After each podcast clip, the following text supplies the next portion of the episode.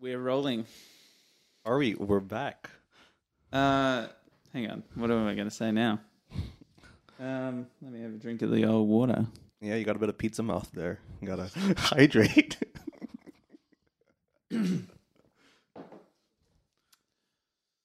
It's weird I've done this for so long.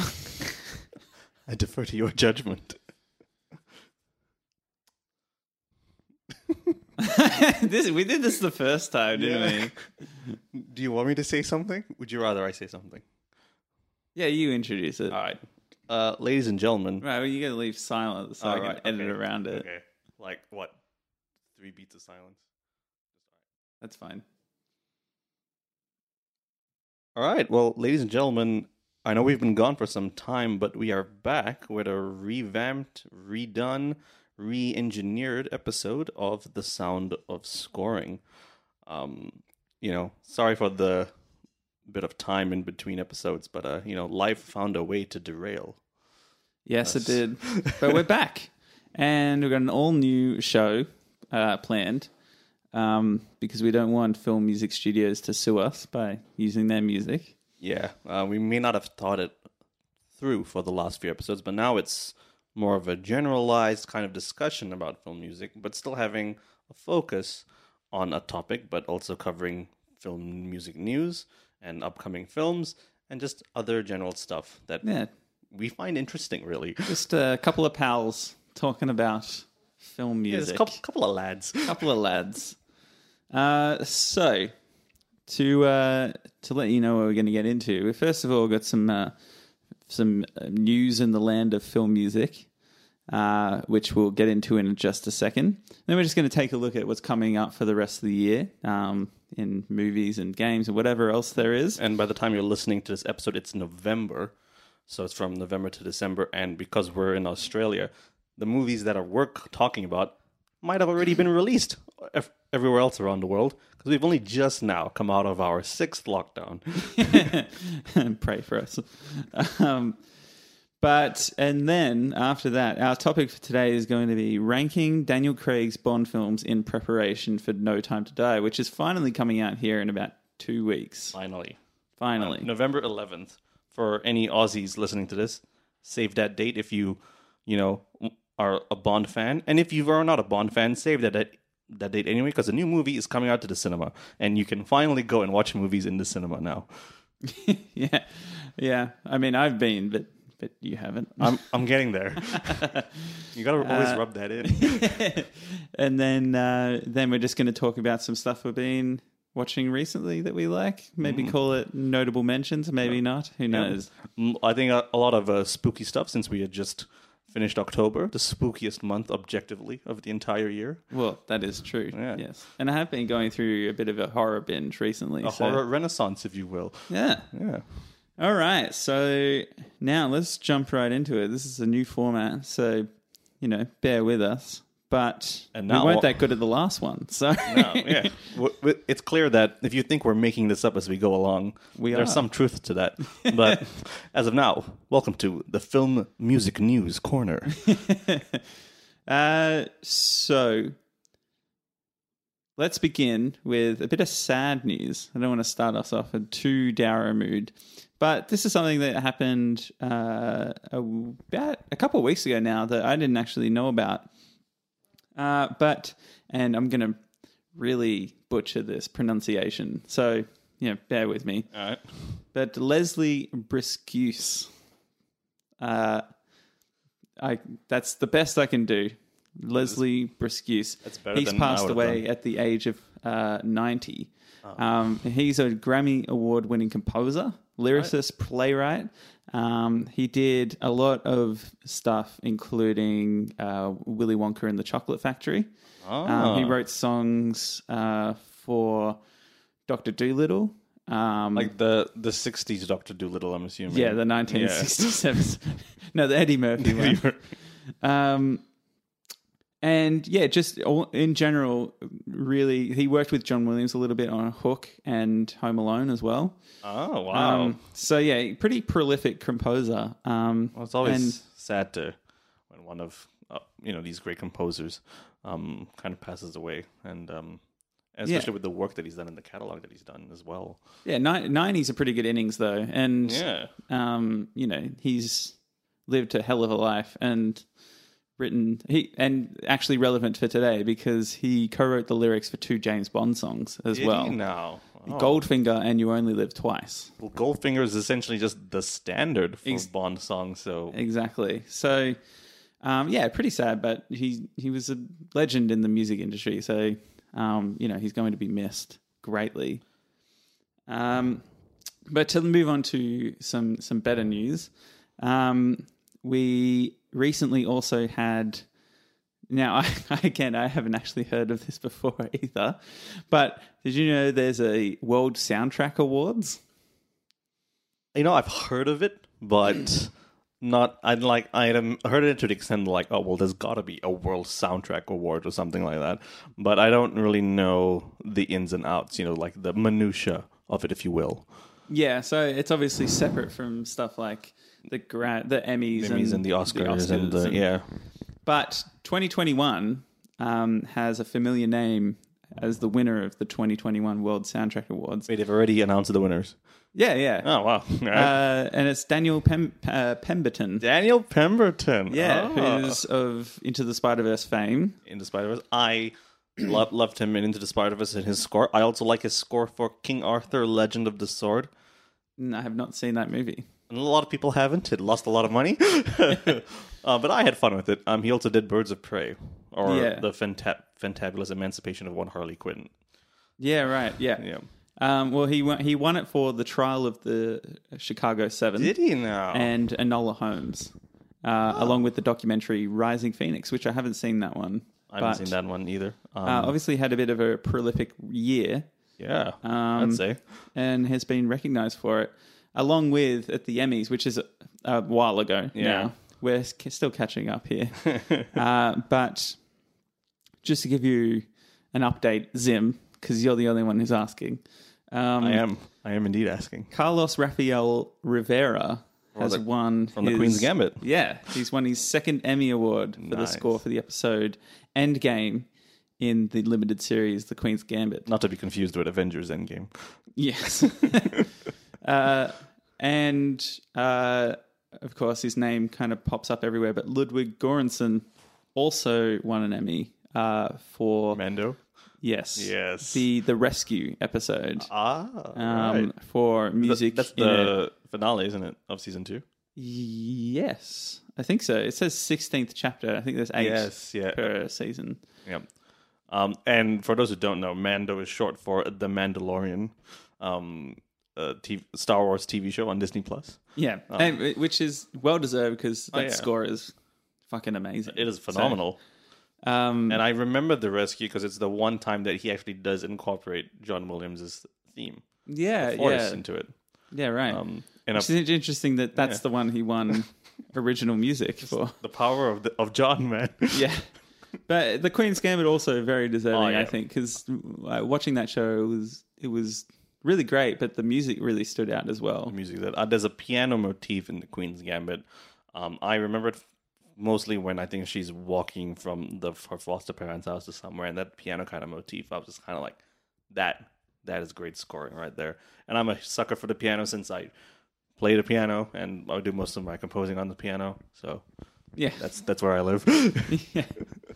Um, all right. We should move on to. To- the news of the week. I don't know if you saw this. I might have, I might have not. You're you're keeping me in- in the dark here. I have no knowledge of what Michael's gonna There's, do.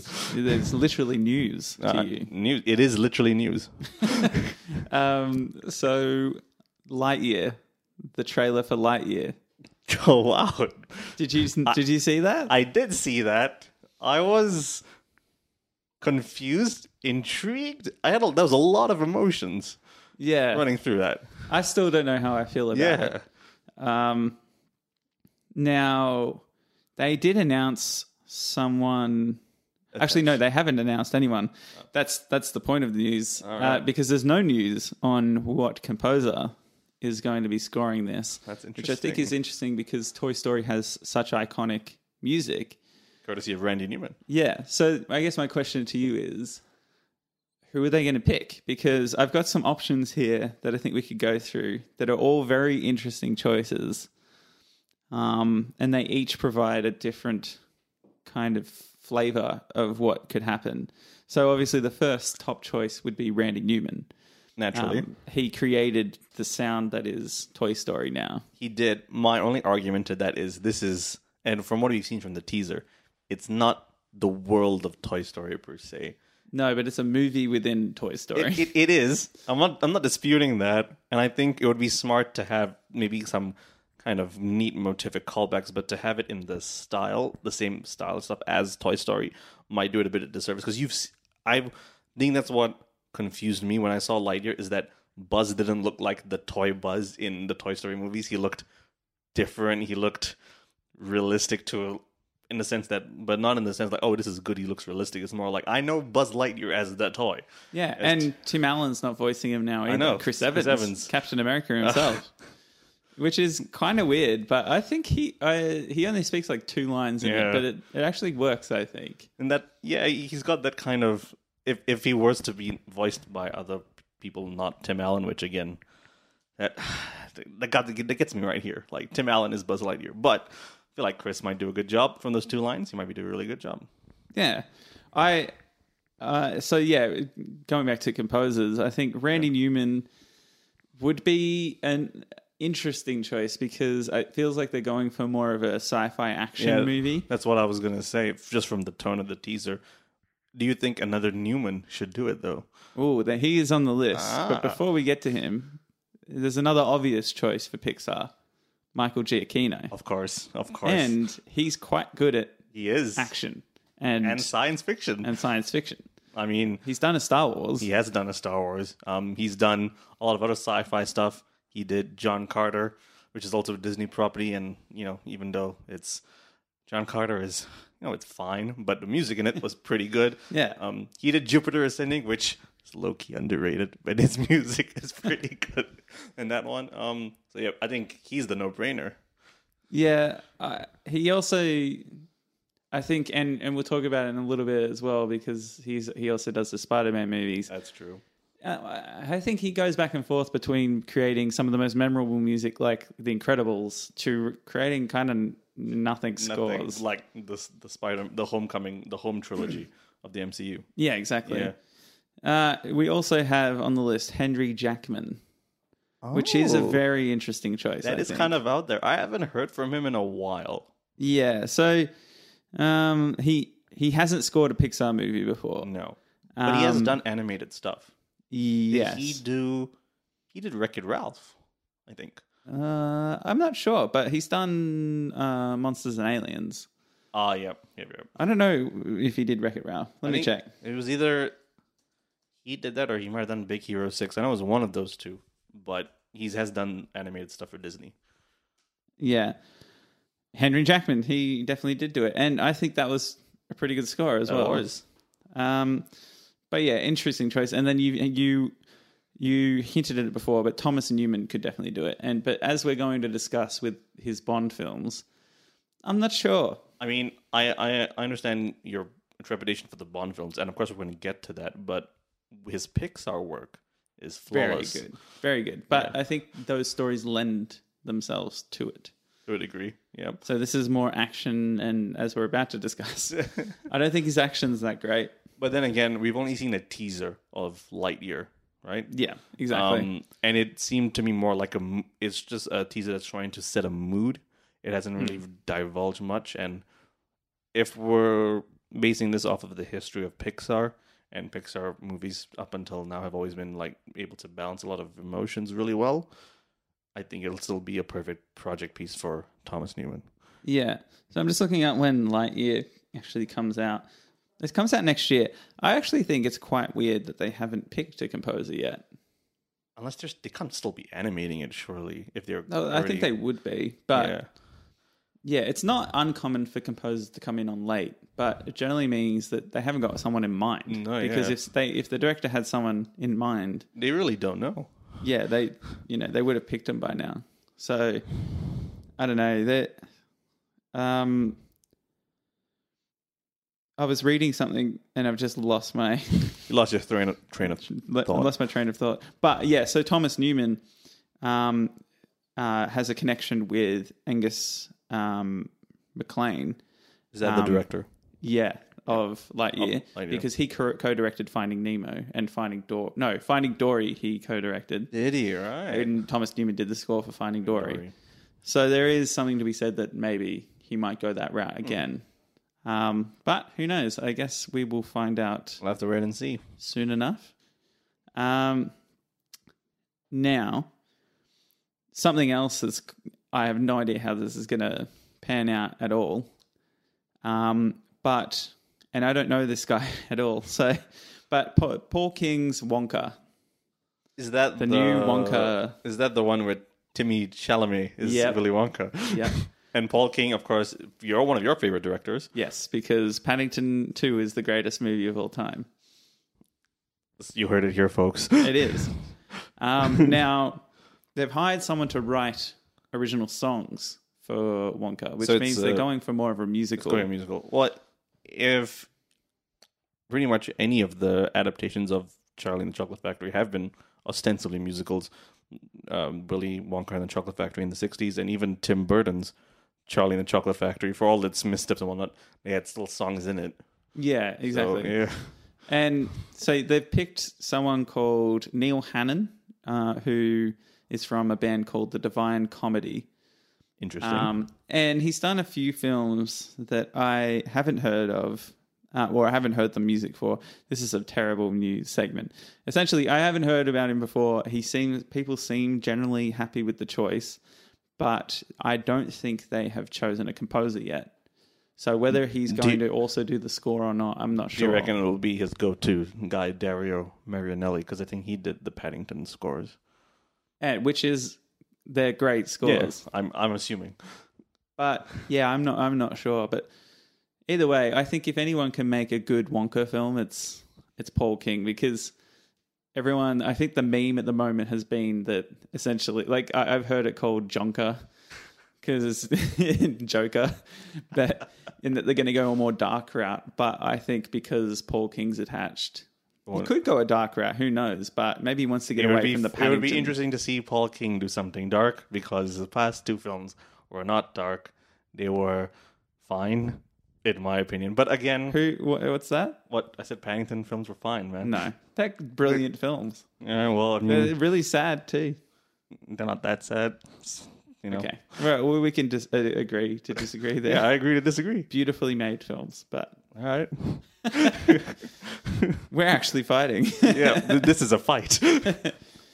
uh, and then lastly, uh, we also we obviously saw, I think la- earlier this week that Dune got officially um, confirmed for a sequel. Part two. Now, uh, Denis Villeneuve. Of uh, Vil- it's pronounced Villeneuve. oh well, You swine. I cannot pronounce anything. We've already established this. Uh, so uh, Denis, Villeneuve, um, Denis Villeneuve. uh, he wants to make a third one as well. So I think he's splitting up June the book into two parts. And then the And then what's the other is it one called? called? Son of Dune or something like Yeah, that. Son of June or something like that. Yeah. So I imagine Hans Zimmer's going to be attached to both of those. I say to whatever studio, I think it's Warner Brothers, just throw money at Denis and Hans. Let them do whatever. And this is bear in mind, we still haven't seen the film yet. Mm, yeah. But I I'm, have my reservations. Hans Zimmer, as previous listeners of the show would know. which is fair. I'm more like just give it to me.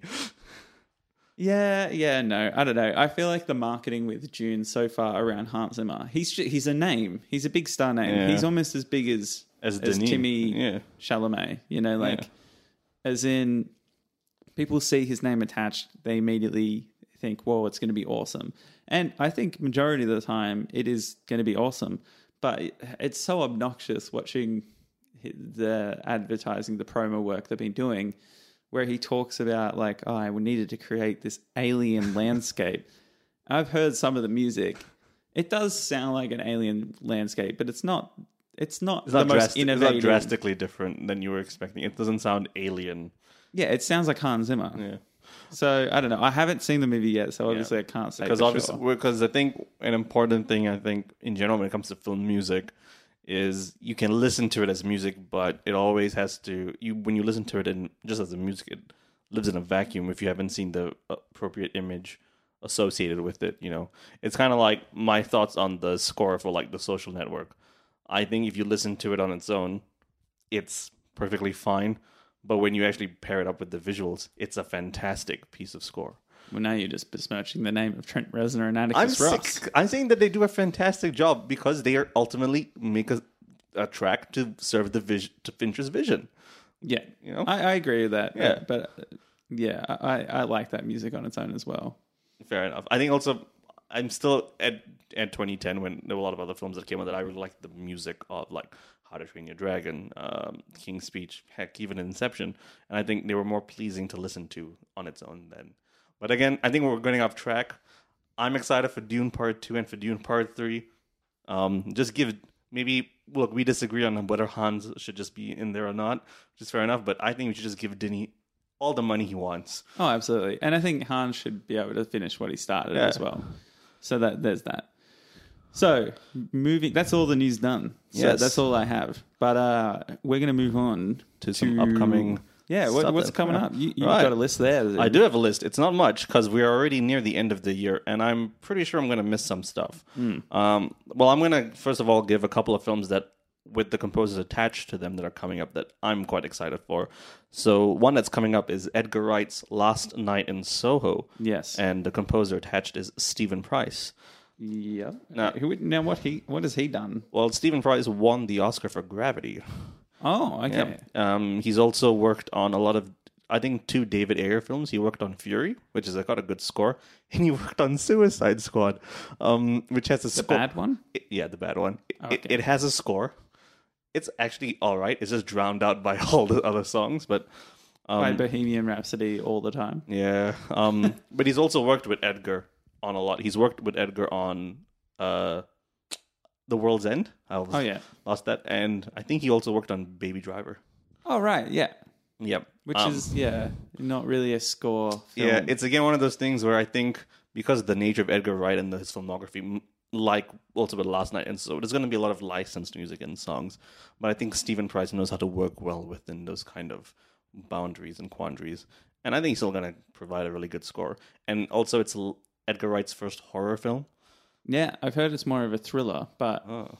um, I'm really keen to see it. It comes out on the 18th of November For which is- Australia, for Australia, it's out. I think this weekend everywhere else. Hmm. October 29th, I think it was out. So yeah, that's just that's just great. Thumbs up everywhere. Um, the next one that I'm excited for is the MCU film that's coming out called Eternals. Mm, that comes out here in two days. It's been Yes. out think elsewhere for a while. Is it? I thought this was all coming out November 4th. Mm, Maybe Yeah. you could be right there. They Actually, had had their premiere, but what I'm really fascinated by is, and I, I we haven't really covered this much apart from I think in Black Panther, um, the MCU from in in my mind has a, had a musical problem for a while. Apart from the Avengers theme, they don't have really a lot of memorable themes. That's my kind of um, argument for it. Um, but composer Ramin Djawadi is composing the music for Eternals. In fact, I think a cou- a week ago they released two new tracks: the Et- Eternals theme and Across the Oceans of Time. Now, if any of you don't know who Ramin Djawadi is, he just scored one of the biggest, I guess, phenomenons of the past decade, Game of Thrones, as a TV show. you mean that show that sucked in the last season? but the music was fantastic. um, and he's just been going from strength to strength, strength to strength.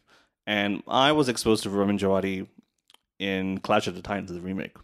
Uh, I remember seeing that with my dad. And while you know, when you're a kid, the Clash of the Titans remake is just it's stupid fun, but the music in that really like left an indelible mark on my imagination. You're right. I haven't seen that. Maybe. But it- also another interesting fact is that Ramin is the first kind of composer to return. Oh no, actually, I don't think he's the first MCU composer to return to a film, but he was the first MCU composer. He composed the music for the first Iron Man. Oh right, yeah, I forgot all about the that. way back in 2008. Yeah. And a track of his that I really liked in that one, Driving with the Top Down, and I do recommend everyone should take a listen to that. I think that should have been a really cool Iron Man theme that they should have kept throughout the entirety, but they didn't. It is what it is. But now he's coming back for Eternals, and from what I've listened to, it sounds like he's bringing in that Game of Thrones kind of flair into what is ostensibly a very epic opus of the MCU. Like, granted, Endgame is pretty epic, but also quite intimate in scope because of the the focus on the main cast of Avengers.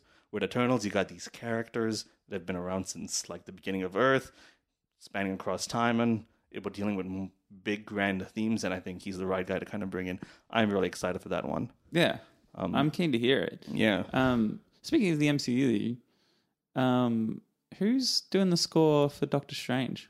Danny Elfman, the new Oh one. yeah, I forgot because Yeah. yeah, because we we covered Danny Elfman and uh, Sam Raimi's yes. uh, And- and they're back. disagreement, and this is their first film back. No, I think they Second. They did. They did. Uh, was it Oz the Great and Powerful? Oh yeah, That sucked.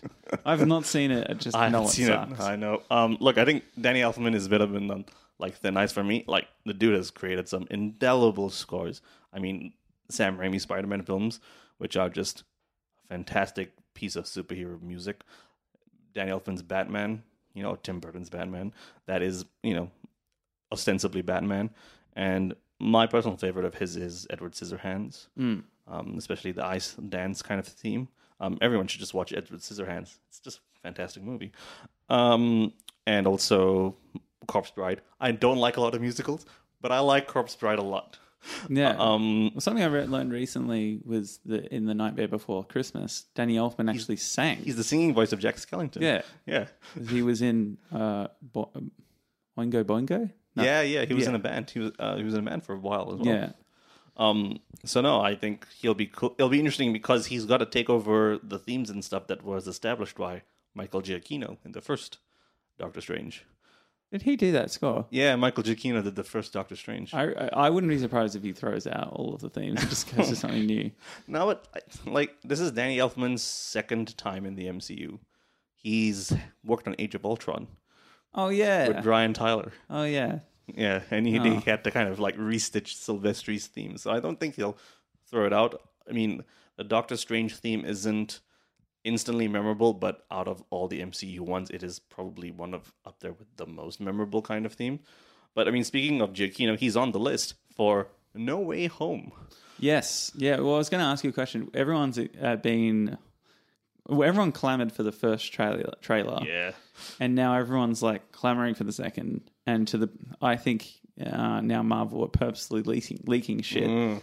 Um, there's some leaks recently that you've been trying to keep I've your been head trying out of to. that I didn't because I just opened my Twitter to a bunch of these photos that came out. Um, it confirms a lot of things people were talking about, but All um, right. but I, it's actually a question I have for you with Giacchino. All right, shoot. Um, if you know what everyone suspects is true, and Toby Maguire comes back Yep. and Andrew Garfield comes back, Yep. they actually have both of them. Yeah. Well, Toby Maguire especially, but even Andrew Garfield have very memorable scores Do. They do. and themes. I, I mean, with with Andrew Garfield's one, there is two essentially memorable themes. that yeah, I, wouldn't think I'm really talking know. about the second one by Hans Zimmer. Yeah. All right. Cool. So if you go into the theater and you hear and then the Denny Elfman score comes in in some way, what I'll- do you do? I will do be. you cry? I'll be grinning from ear to ear. I might have a single tear flow down my cheek. Is it too fan servicey or w- it- would it work? Look, that's a. I mean, yes, it's definitely fan servicey, but I think it will work simply because of the emotional emotional kind of resonance that it happens. And why go through the trouble of creating a whole new theme for uh, Peter Parker from a different multiverse? Yeah. if you already have one that exists and that already has that emotional kind of built-in attachment. Yeah. And, and I'm always going to prefer utilizing previous themes just for a for repetition's sake, yeah. for emotional resonance, and because it's just work smart, you know. Yeah. Um, so In yeah. all in all, I have a couple of thoughts about it where for Michael Giacchino, that's a lot of work to juggle three different themes in is- one scene if they're all together. Yeah. But at the same time, if just the Giacchino theme plays for all of them, gonna it's work. going to sound weird. It is. So Because the- I actually don't envy him. I think No. it's an impossible situation. People are going to call him lazy. People are going to call him like out if he doesn't do it.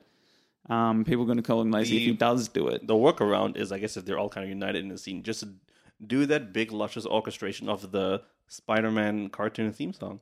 Spider-Man, Spider-Man. but just do that kind of Yeah. da, da, da, da, da, da, and it's like, you know, I, we won't be like, that's lazy, like, fuck, it's not. yeah. Well, I- I actually have all these same questions for the villains because Oh, Doc yeah. Ock. We've covered Doc Ock's mean, theme. It's and- a great thing. and And, he's more or less confirmed. Green Goblin is more or less confirmed. yep. Um, who else? Sandman is almost pretty much confirmed. It, it kind of begs the question, why not just let Danny Elfman do it? Electro. Imagine if he brought back Hans Oh, Zimmer's. if he did. He lied to me.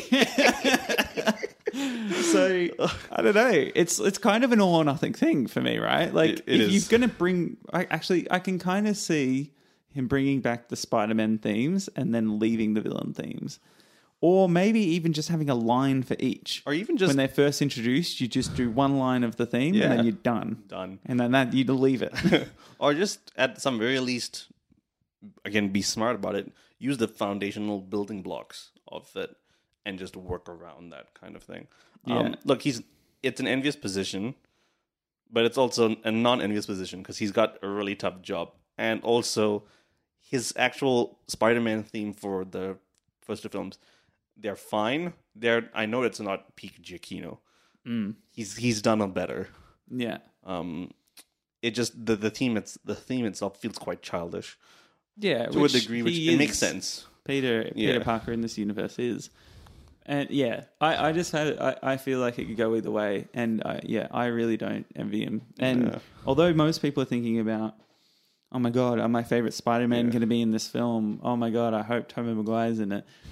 I'm thinking about I how the fuck is he going to deal with the music? And I think a lot of people, without realizing it, are also wondering that. yeah I, I, have not heard many te- people talking about it, but I imagine if they don't hear those ic- iconic things, gonna be they're probably going to be like, "Oh, that felt underwhelming." Yeah. for some reason. because if you're bringing back these iconic versions of the characters that have been made an indelible mark in superhero cinema the music is an important part Yeah, they're Of pretty that, much in fact, the yeah. iconography. Yeah. with with Tobey Maguire, you know, yeah, especially with Andrew Toby. Garfield less, but yeah but you know with, with andrew garfield's one again like you said if they're gonna bring out the electro theme i'm just gonna be more like well you know what that's a bold choice that I, I mean, I'd I'd love the movie more if they did that. Uh, Um, and I think my last one, because we already covered Dune, and no doubt when we actually do see it, we will cover it uh, properly. But The Matrix Resurrections. mm, who's Now, doing that? now it's not Don Davis who did the first three, and there are literal v- videos on YouTube that deconstruct the m- music of The Matrix, and it's actually incredible the amount of work and orchestration that Don Davis put into it. And I recommend you guys check it out. But uh, who's composing this? I think it's Tom Tickver, um, Johnny Klimek, and Reinhold Hall, also known as Pale Three. Um, for film music fans, they did Cloud Atlas music. Another Wachowski. Wachowski movie, right? Yeah, Tom Tickver was also the third director on Cloud Atlas, right. and I think he's also a director. He did like German films like Run Lola Run and all that kind of thing. I've not heard of them at all, No, and I haven't heard the score for Cloud Atlas. I have, and I love it. Yeah, right. Yeah, Cloud Atlas is one of those films where it's like 50-50. You're either gonna love it, you're gonna either just be bored by it. I had a great time with it. It's that kind of epic where it goes from like across time and space and different characters interweaving and stuff. Um, because they try to do this thing where the s- same actor plays different characters across time and thing, also playing different ethnicities. So it's uh, Oh, good. it's uh, it's interesting. It's a bold choice. Yeah. Um, but yeah, I love the score in that, and but you can hear it in the trailer for the Matrix Resurrections that they've taken the main Matrix motif and put it in the trailer. And now the main motif, it kind of has this weird sound. It goes like dun, dun. I'm doing it a disservice, but what it is essentially, it is a major chord and a minor chord played right after, or it's a vice versa. That that's literally it. Yeah. that main kind of Matrix motif. And because they bring it back in the trailer, I they have to bring it back for? Yes and no, because and I, I think you know this, but I don't think a, a lot of other people do. Trailer music isn't done by composers at all. That's true. Um, a lot of the time, um, it's done by other composers who specifically specialize in trailer music. And so, a lot of the time, if they're a mid budget to low budget film, they're actually just buying stock music from online. There's, there's literal libraries of stock trailer epic music Mm. that they just edit it to, which is how you get those like gun pumping, like Ah, yeah, they're, they're the- the all cutting in to the rhythmic- music. Because the, the trend right now is to cut in rhythm to the song. Do that's we going blame on. Edgar Wright for that? Yeah, a Yeah. little bit. I think we have to, but that seems to be the trend at the moment. So you need the piece of music first. So Yeah. that's what happens. So it's not the composer going, "Whoa, I'm going to score this trailer." Now I don't know if it's 100 percent of the time. Maybe there's some, Sometimes I think they are involved to a degree. but I think a lot of the time, even for stuff like Spider Man that I've heard, um, I think with this Matrix um, trailer as well, is they'll hire a composer to write trailer music that incorporates the themes Yep. of. That's why you get Spider Man trailers that have like do do do do do do. That's not Michael Giacchino. No, it's not. because it doesn't sound anything like Michael Giacchino. But the um, argument could be made that I think, like for example, the upcoming The Batman is using Giacchino's Batman theme. is it? It is. Is it- he it's- doing the he- Batman? Yeah, he's doing the. He's he's, Far out. he's, He's pulled everywhere. a reverse Danny Elfman. He's doing Spider Man first, then Batman. yeah. I mean, But granted, do, you, do we have his theme yet? we do. Like it's out. It's a really simple theme. It's actually, and I was luckily I was studying like kind of Latin music. The the the, the rhythm is a tango. Yeah, right. because like bum bum bum bum bum it's a very simple melody um, Yeah. and and when i first heard it i'm like "Th- for batman really but Yeah. then you pair it to the visuals especially in the trailer and it works um i'll we'll probably cover more of that when we're closer to it because i for one am keen and excited for matt reeves' take on batman and for Giacchino's batman Yeah. But uh, I, yeah, I, ca- I just can't see big composers like that doing Yeah, trailer doing music, trailers. and they don't they don't generally do it. And if he is doing it, he'd be passing that on to one of his Yeah, assistants. probably But there's people whose little job it is to do to trailer music, um, which is you know an art form within itself because it's a they- lot of information to convey and not that much time. Exactly. And music really kind of fills that void. yeah. So Mm-hmm. now I think we can uh, The bulk of the episode, if yeah you will. we can we can move on to Daniel Craig's James Bond films, and we're going to Mm. rank them based based on score. We could probably rank them based on movie as well, but score and song Ooh. predominantly. All right. So the, the four films are uh, Casino Royale and Quantum of Solace, which is scored by David Arnold, Mm-hmm. and then a man we've talked about in this episode, Thomas Newman, who did who scored Skyfall and Spectre. Yes. Now, this is in the lead up to No Time to Die, which uh, comes out next week here. on the November 11th. And Yeah. that one is scored by Hans Zimmer. Hans Zimmer. I could Wow. hear I could hear the pain in your voice. I just can't wait for a really bland uh, Bond theme. But at the same time, uh, I think Thomas Newman has a little bit of a blandness in him as well. but we'll, we'll get to that. So, first of all, um, David Arnold. So, I, I was actually quite interested by his story.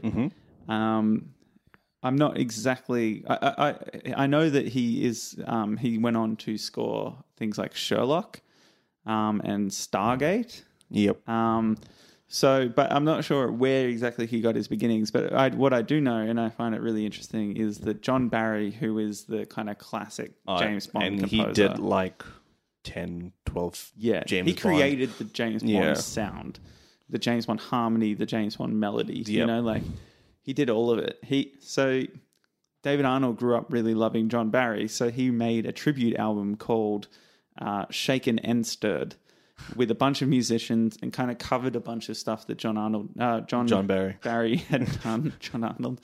Um, It's and- all coalescing. yeah, and a lot of the James Bond um, songs and stuff like that with his orchestrations and, and kind of put his own spin on it. Um, John Barry really loved it, um, and that's how he got the job for Tomorrow never dies. Tomorrow Never Dies, Yeah, which I 'cause think that's his first one because I Yeah. know that He did Tomorrow Never Dies, The World Is Not Enough, and Die Another Day. Yep. And then he went on to do Quantum of Solace, which is No, kind he of did the Casino first. Casino. then Quantum. Casino Royale, which is kind of the soft reboot of the series yep. of them trying to get away from the silliness of uh, Die another Die day. Another Day. Um, I mean, look for all of those of you out there who like Die Another Day. More power to you. Um, More power to you, that one person. it's a, it's it it's it's interesting. Yeah.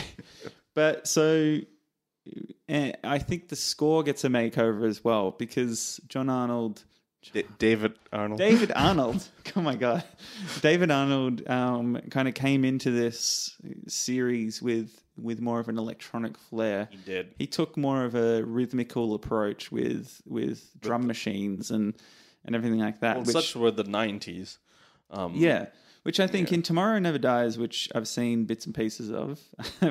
Don't kill me, Ja- James Bond fans. but uh, and I've heard the score. I think works better than it does in the later films. When Die Another Day gets a little bit sillier, I think, and I have seen Die Another Day. Um, I don't think the score necessarily. I think it kind of plays along with it too much. Like it goes along with the silliness a little bit too much. I think I suspect that when he was watching the final cut, when he's going, he's just like, "Wow, this is we're going that direction." I guess I'll just have to I'm gonna have to match it. match it.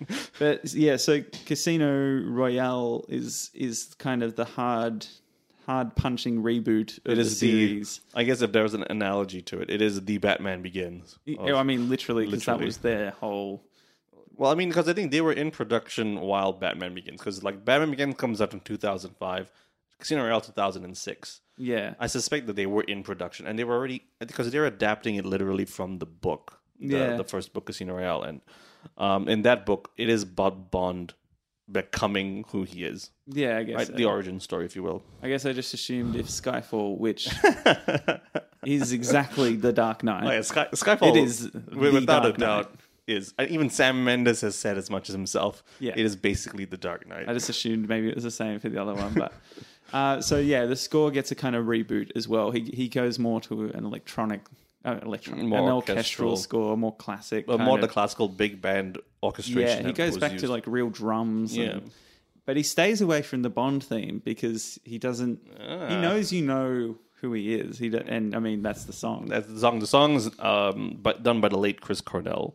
You know my name. yeah, Um, Michael literally just listened to it yeah. minutes I, before I, this I, podcast. I couldn't remember it. it's been. I, I, I've seen these quite recently, but it was. It was. I think Casino Royale was a year ago for me. So. It has been a little bit of a while, but um, and then he moved on with with uh, Quantum of Solace, which Yeah. I think, like the movie, is sort of a coda It is to well. I Casino think Royale. um, just for you know general knowledge fans and behind the scenes, the writer's strike was happening, and it cr- Daniel Craig actually had to write some scenes with Mark Forster and stuff, and They did it on the morning. they did it on the morning of scenes and stuff, and all they could do was build up the the events of Casino Royale because they didn't have an, any original story, or anything to base it off of, and you know you see it from the moment uh, Quantum of Solace starts. It's minutes after the ending of uh, Casino Royale, Yeah, and the score pretty much is same in its instrumentation from Casino Royale. It cleverly uses Vesper's theme really well, and I really like that because Vesper's theme, Vesperland, is essentially the raison d'être for why Bond is Bond, right? Because Bond becomes this cold-hearted killer because he essentially has a broken heart. That, that's the spoiler at the end of the Aw, day. Oh, poor guy. Yeah, poor guy. Like you know, um, he falls in love, she betrays him, and then she dies. But that happens in pretty much every movie. Yeah, but this is, I guess, This is the big one. this is the big one. As as uh, as, as Christoph Waltz says, Inspector, yeah, whi- which we'll get to. Yeah. Um, but Vesper's theme that's introduced on a lovely kind of piano motif within Casino Royale is used brilliantly in moments in uh, Quantum of Solace, and you know Quantum of Solace gets a bad rap.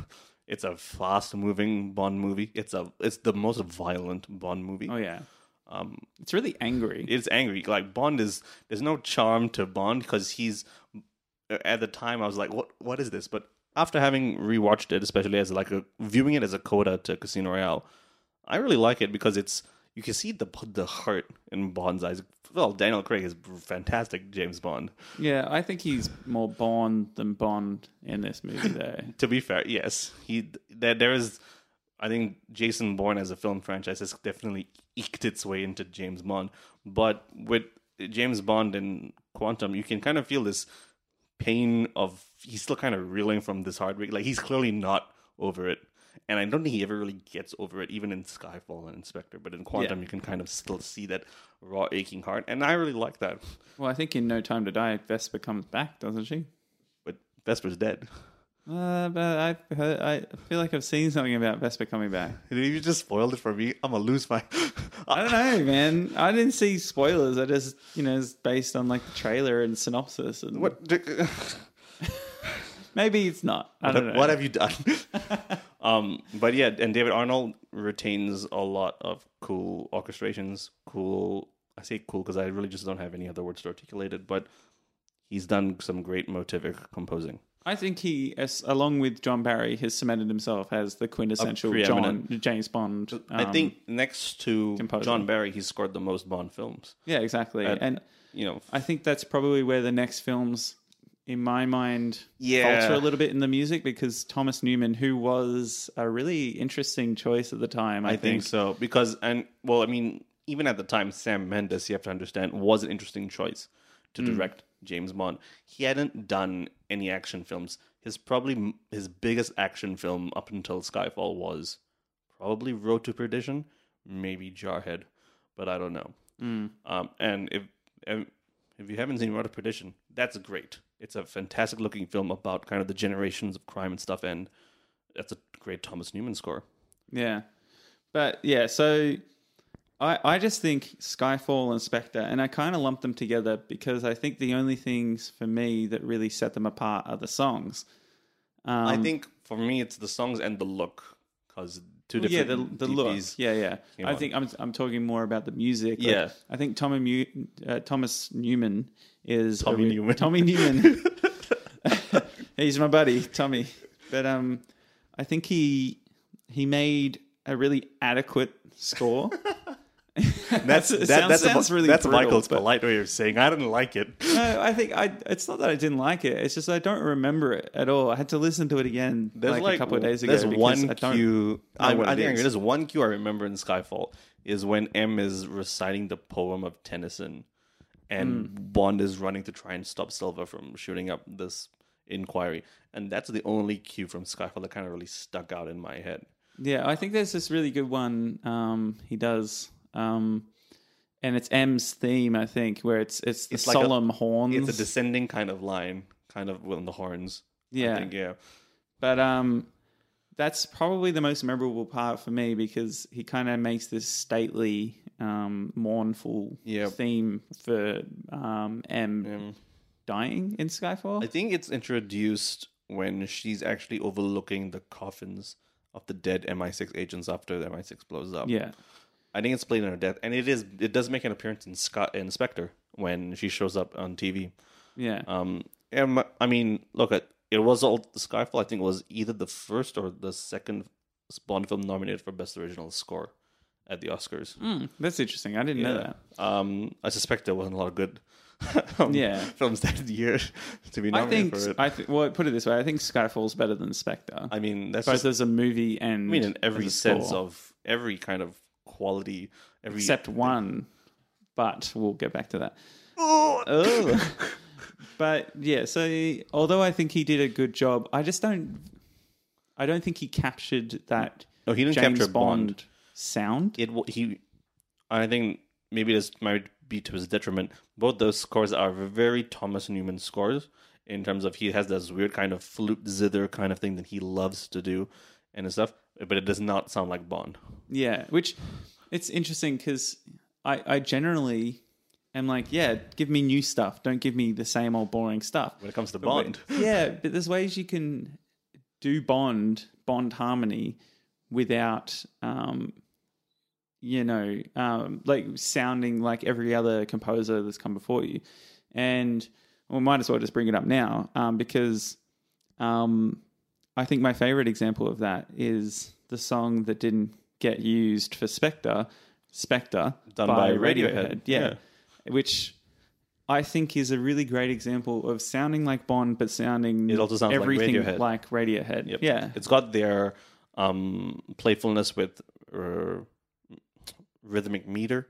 You can never really kind of get a kind of a nice beat to it because they love their triplets, they love their polyrhythms and all that. But they are playing with ostensibly Bond chords. Yeah, which makes Yeah. me think that because Johnny Greenwood does all of their string Yeah. arrangements, would Johnny Greenwood do a good I reckon he Bond would.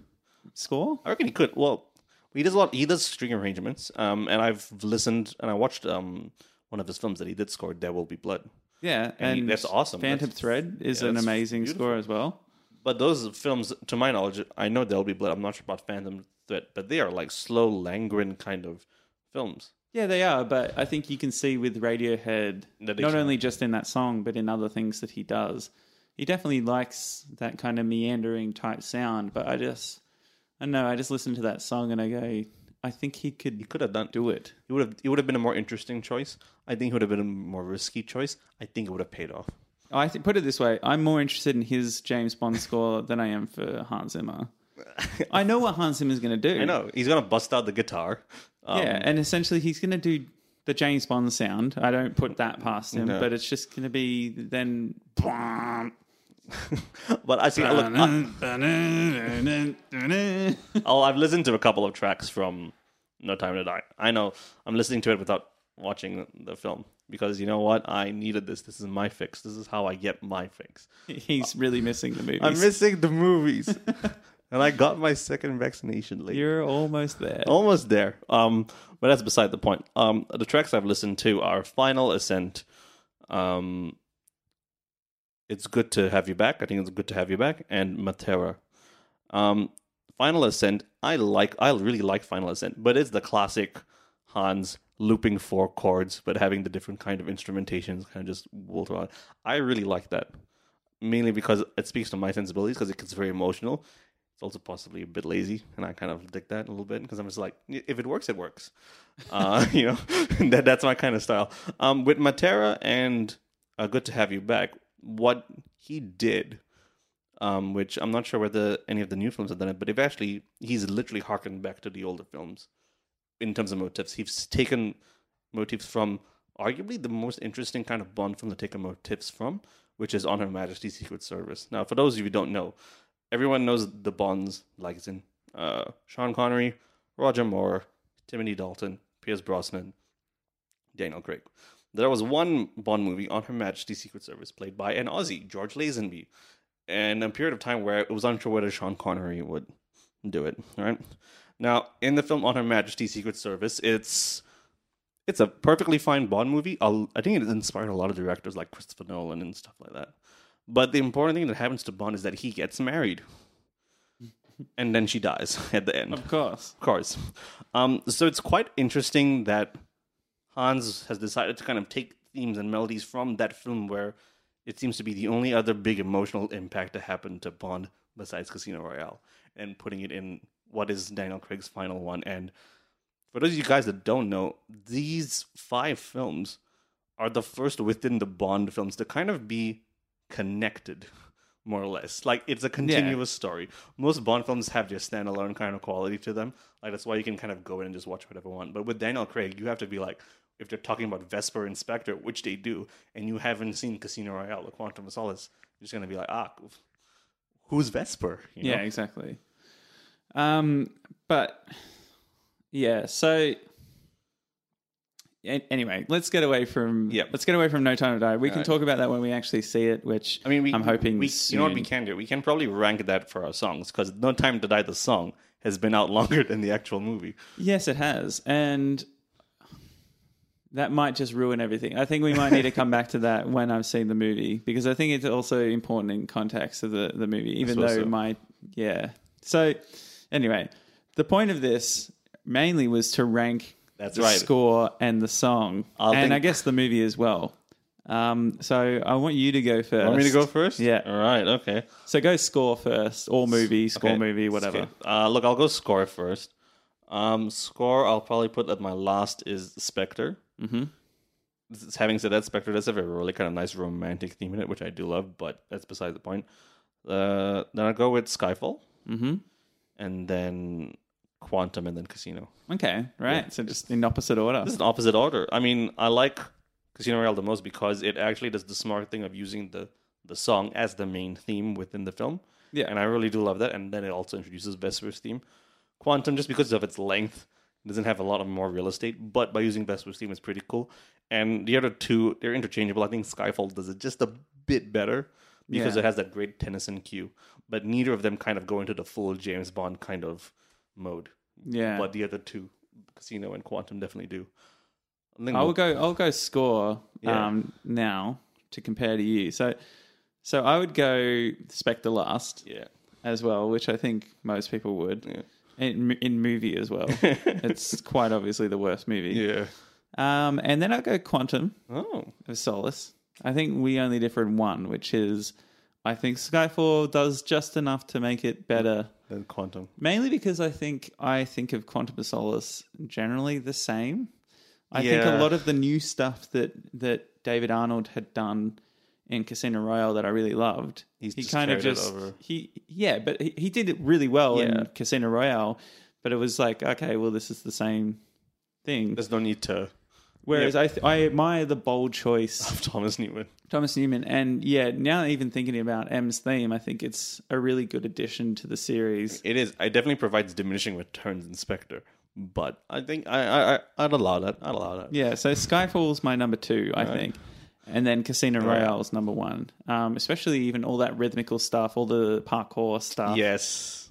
all of that chase sequence. Like David Arnold Arnold does such a good job of action music that it's good. It's really good, and he manages to infuse the Bondisms in Yeah, the exactly. action 'Cause you music, could which still- is I think something that Newman doesn't No. do. Newman seems seems to go- you know stray away from the big brass. Yeah. that David just kind of like he absorbs, especially within that parkour scene in Casino Royale. You've got the trumpets blaring, you've got the horns, and it's just kind of screaming the main kind of the Yeah. "You Know My Name" theme. Yeah, exactly. and Casino Royale, yeah, I think we need more composers willing to infuse the songs Yeah. into the I I concur. into the music. Which, even though I, think you it- know my name isn't my favorite song of the series, but that I guess that's a good transition to go to the ranking of the songs. yeah, I'll go first on this. Oh one. yeah, I think you should.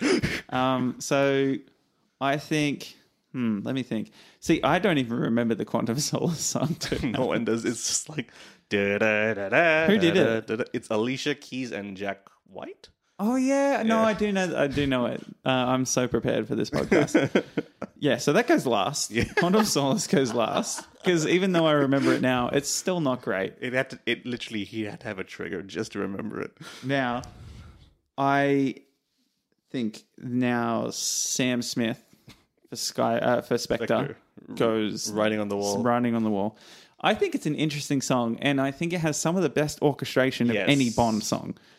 But I just remember sitting in that theater watching it, watching the intro, which the Bond intros are always kind of weird. But especially when the, the, the chorus comes and it goes soft and like it's just Daniel Craig being all sensual, I was like, what the f- You mean with the the tentacles coming? yeah. I think it's just a really strange choice, and I think it's it's a really well orchestrated song. I just don't think it's a Bond song, Hmm.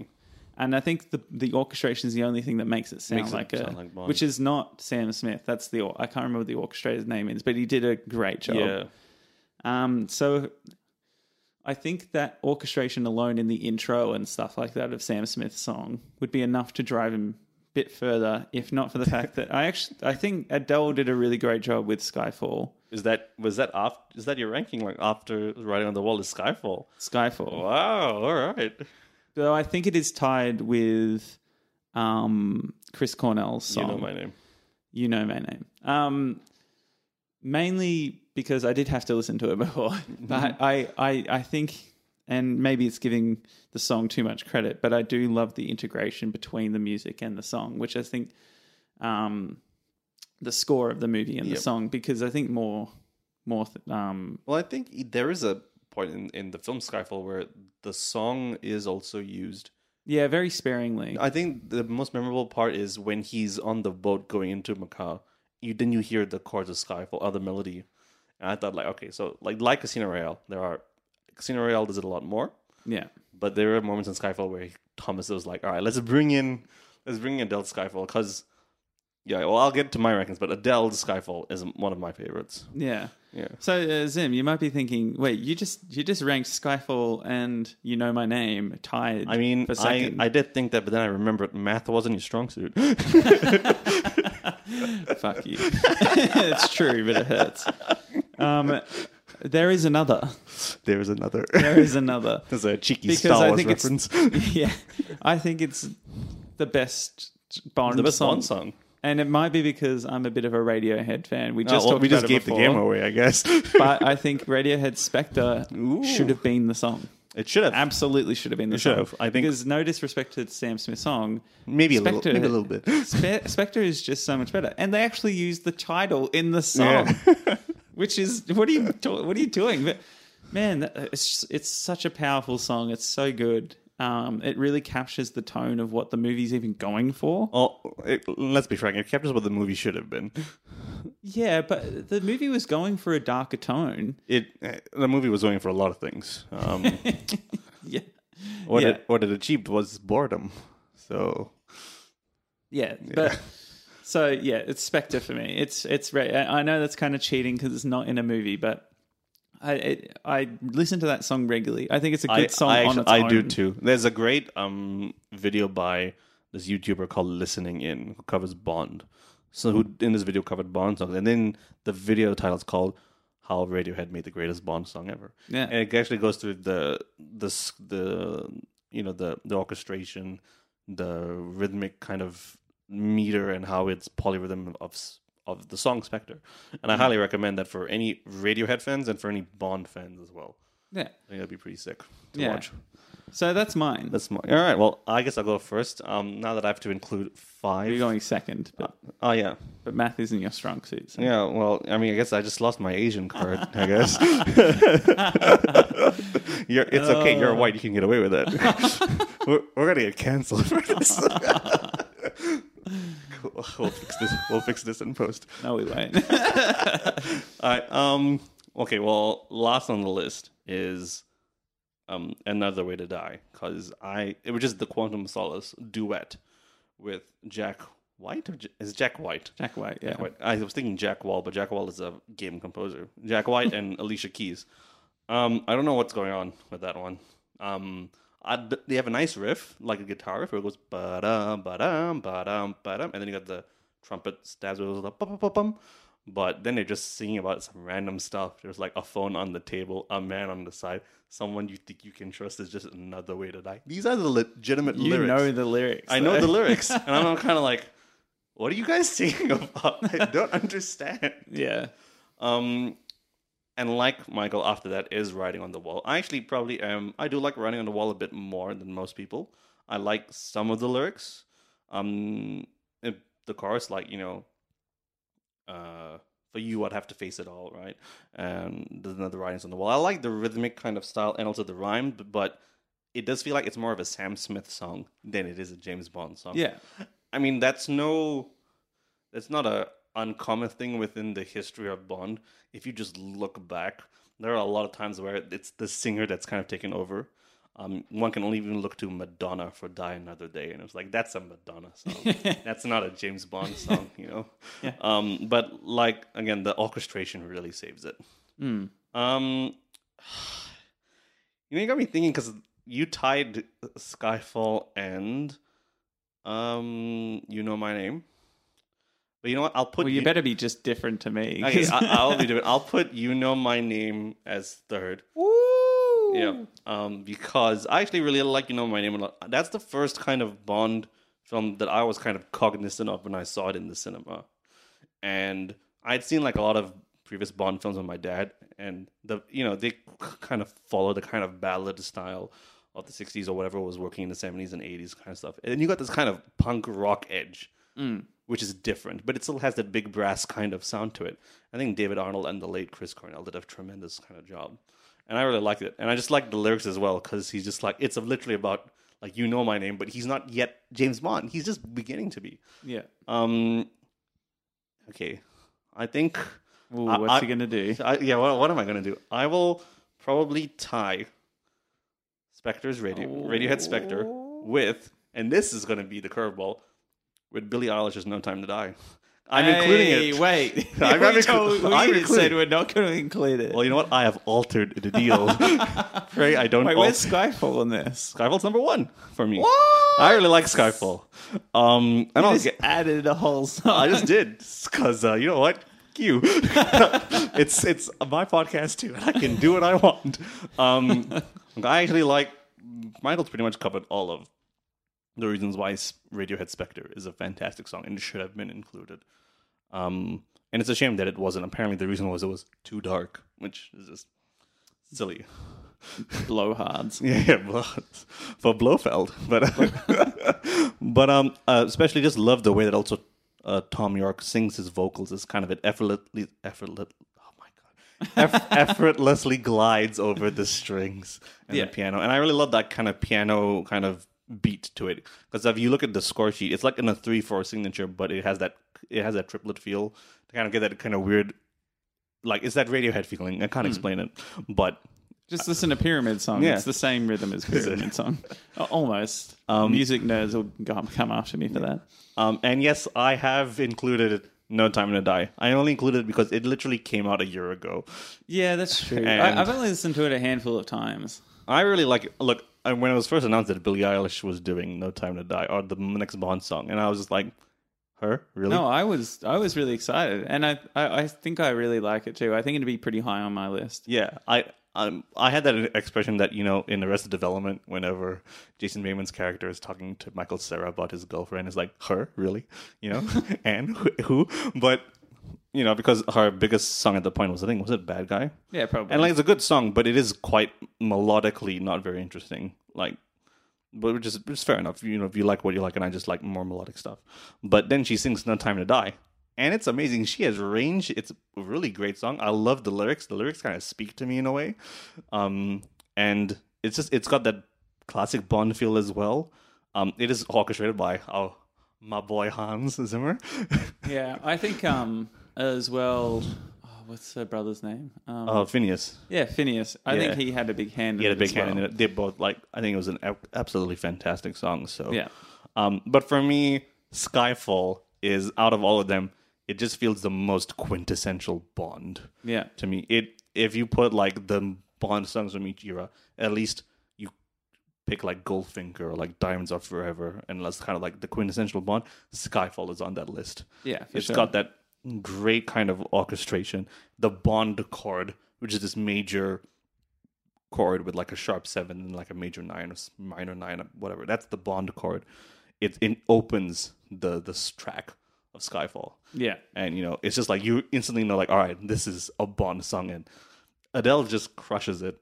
Yeah, she yeah she does. Um, So that's my ranking. And in terms of film rankings, um, look, I think we both in agreement that Spectre's at the bottom. yep, Um, Quantum. by default, but not but like there's a big gulf between Spectre and Quantum for me at least. Then Skyfall, then Casino Royale. Like I always flip flop on the two because like Casino Royale is a really emotional, really powerful Bond movie that's really gritty. Skyfall, I think, knows that it's somewhat of a dumb film, like in a sense that because it literally rips off The Dark Knight, and and yet it also kind of asks a lot of questions about what is Bond in, especially because it's the 50th anniversary Bond film. So it asks a lot of questions about what does Bond mean in a world where there's no more like finding the Russians or finding that, and it's also just the most gorgeous looking Bond film. Yeah, for sure. I think Casino Royale, though, I think what sells it for me is is the fact that there's an entire half an hour dedicated to them playing cards. That's true, and it's And not it's boring. amazing. Yeah, It's it's great, boring. and they should they between that and Her Majesty's Secret Service, those are the only two movies that actually let Bond breathe yeah. and like They actually Where- let Bond be more of a character than just like the archetypal kind of caricature. yeah, exactly. Mm. And So- this is- I think Skyfall's more interested in the idea of Bond. Well, it, it's much more interested in the Bondisms. Yes, and kind of deconstructing them. Yeah, and All exactly. Oh, that kind of stuff. Um, Yeah. Oh, I think that uh, I think that covers it. covers it. We did it. We solved the issue of Daniel Craig's Bond. Bond, yes, musically at least. Yeah. Um, but no amount of talking can really solve Spectre. yeah. If, if, if you guys haven't really gotten that through, I just I, I don't I don't like it. I don't I don't I, I think we get it. You don't like it. I don't like it either. I don't like it. All right. Well, we're on to our last little segment, which I'm calling uh, notable mentions. Ooh, notable mentions. Basically, just uh, what you been what you been doing, What what, I've you been been doing. watching recently that's got an interesting score or a not interesting score. Well, I think like most peeps, or maybe not if you don't watch movies or TV, in which case, mm, okay. Um, during October, we tend to kind of go towards most of the scariest stuff because in anticipation for Halloween, the like the holiday. Well, it's not a holiday really. It's more like a I don't even know what to call it. Not the film, although I think Michael's been on that binge. I just revealed the spoiler. um, I've been on a Mike Flanagan kind of binge in Renaissance, watching Haunting of Hill House. Yeah, I'm watching that too. Yeah, Yeah, I got you onto that. you did. Yeah, I did. Yeah, um, fantastic horror series. It's probably my favorite horror thing to date. Probably might change after I watch Midnight Mass, which is Yeah. another Mike Flanagan kind which of you need to watch. It's it's Yeah. great. Um, and I think we were discussing this before. That, uh, yeah, the one thing I I don't think the music's as memorable No, yeah. as it could be, but I don't. I also having watched Hill House and Midnight Mass, I don't think it entirely relies on music. No, Uh, he it doesn't. Plays, I I don't know whether it's just a personal choice or whether there's not much music that could go there, but they really want to lay in the silence. and I Yeah. think it's the creepiest thing about both of the shows It is. It is. that they just really let you sit in the sound design. The sound design is great. Yeah. The sound design's all really great. Um, I've But- got like a sub and like a sound bar with like 3.1, blah, blah, Yeah, blah. Michael Garrett's living large. But I don't know. You can, I feel like even on a normal TV, you'd just be able to hear the little nuances and, and the Yeah. way they place the sounds everywhere. And even the slightest little flinch makes you flinch, you know? So agree. music in a lot of those things would probably undercut it, I think. yeah. Um. No, I think you're definitely right. I think I think I'm a bit more forgiving with scars to a degree, and I like the Newton Brothers main theme for Hill House. I like the kind of it's a kind of almost a pseudo waltz kind of thing, but at the same time, it doesn't really do much. You are right. It's not that catchy. Hmm. It's not that it's not played that often. Yeah. Um. So It's just in, in the intro. yeah. and yeah if it's if it's um, engaging at all then I'll, i won't want to skip the intro and yet i skip the intro every time one the intro is a bit too long and the music kind of does nothing it No, you gotta doesn't go anywhere you when you have an intro that's long, you gotta have either that Game of Thrones kind of music or the the Stranger Things. yeah well you of see like music. the game of thrones music it goes somewhere it Yes, develops whereas does. their music for um, these shows They don't. they don't really do anything No, they, they just don't. kind of sit there and i don't think they really capture the show that well Yeah, I'm, I'm gonna agree. I'll I'll allow that. you allow that I'll allow that. Well, Uh, what have you been I watching? have been forcing my girlfriend into watching all of the Halloween movies. Well, most of the Halloween You movies. brave man. because the new the new uh, kind of rebooted movies Halloween. ignore all of the ones after the original. Halloween kills. Halloween Kills. Um, so because I wanted to go to the movies to watch it, I was like, well, let's watch the original 1978 John Carpenter, who does the music as well.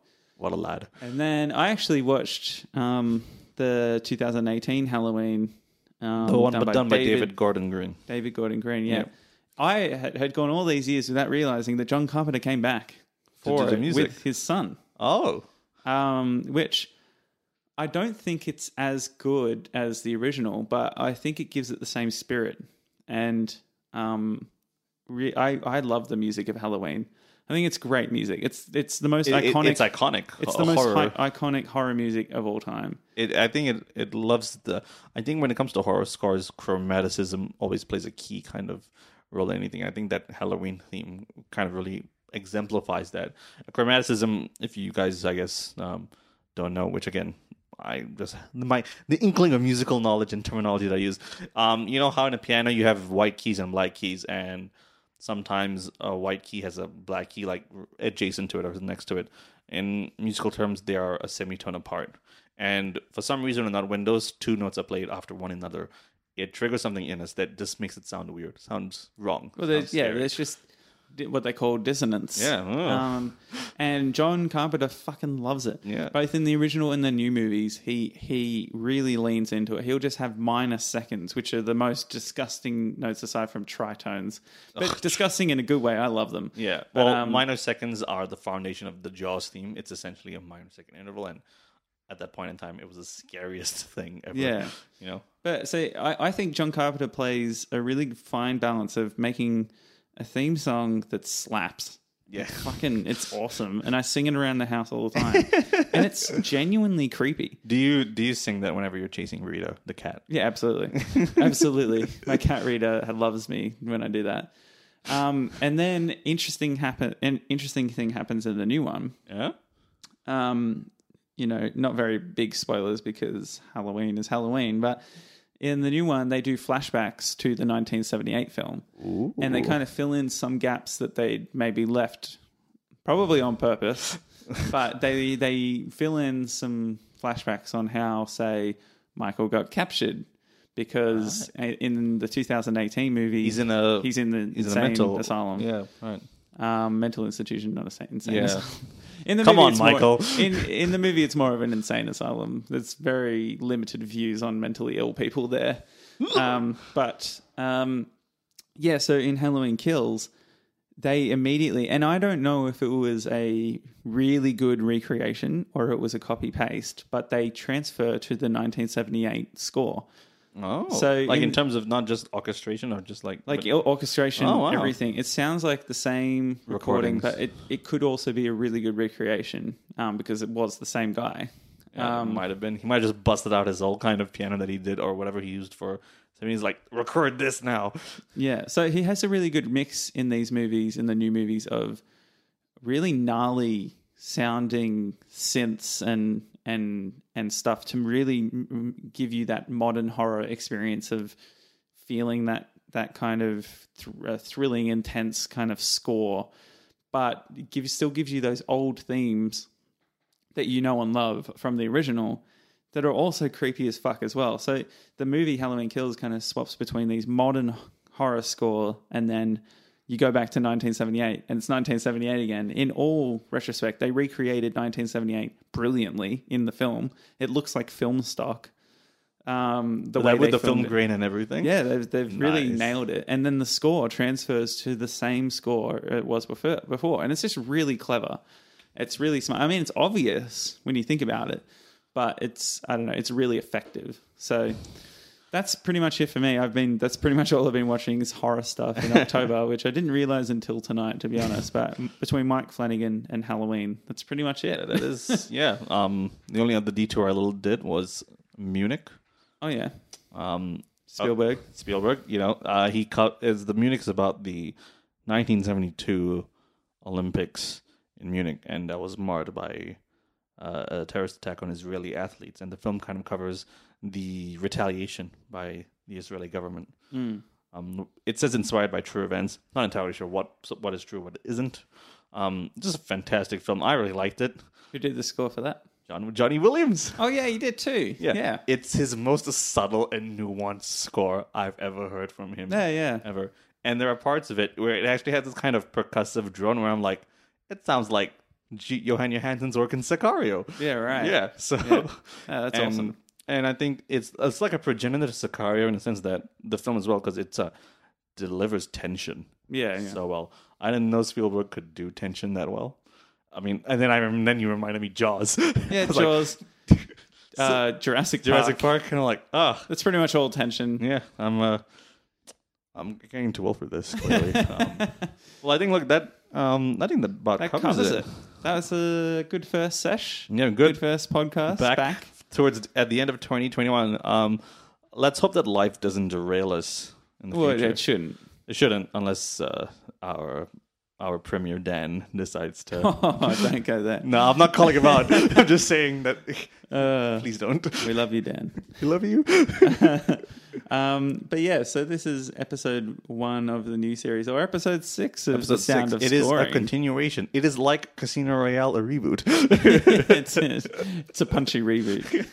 Very punchy. Um, but I think and I, we haven't discussed this before. This is very live, but I think we'll probably go back to weekly recordings or maybe bi-weekly. It'll be a surprise. He's springing this on me right now. um, But this this format, and I think um, just to divulge a little bit, this format is a lot easier to uh, research and um, and ed- just edit talk about afterwards. And look, I know that we don't have the audio samples and stuff, and there's a good reason for that, as Michael alluded to. I'm not even alluded; he stayed in the first kind of minutes. We don't want to get sued. yeah, Um, they, they, they're really cr- cra- cracking down on unlicensed music, and we also don't want to like, um, m- you know, use people's music without Yeah. their permission a- anyway. So Because if- this is a small podcast, we don't make any money. We're No. not planning to.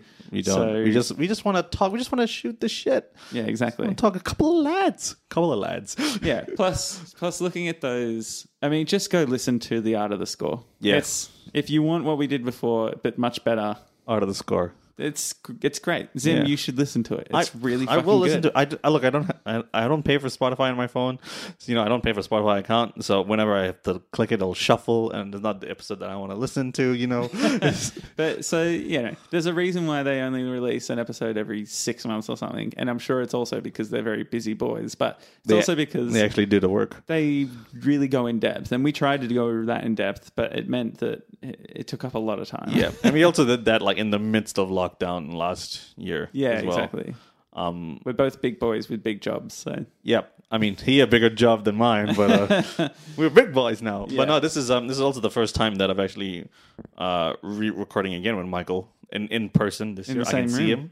room. Um, Yeah, I think we only did maybe one or two did. episodes in person, yeah, and then it Two. was lockdown. There was lockdown. Um, this, I haven't seen him in months as well, so this is He walked in, we pressed record, and that was it. We- I haven't seen him before that or afterwards. I'm going to close my eyes as soon as I stop recording. I don't want to see you anymore. Get out of my house. but uh, yeah, so thanks for joining us, whoever is listening. Um, Yeah, I think there is. I mean, there's got to be some. I keep on getting um things on Facebook that's like you get one new notification on the sound of scoring page, and I'm like, really, who's who's, who's doing this? But yes, no. Um, to whoever is listening, and even if you are the one person, we thank you. Um, tell your friends if they just want to hear some guys just talk garbage, Boys, some boys, been some lads, you know, Busy. yeah, busy boys. Yeah, so I hope you have a good week, Sim. Up you too. Have a good week. Oh, I can't English right now, but uh, And yeah, I guess we'll uh, see you next see time. you for the next one. All right, Right. bye. Arrivederci.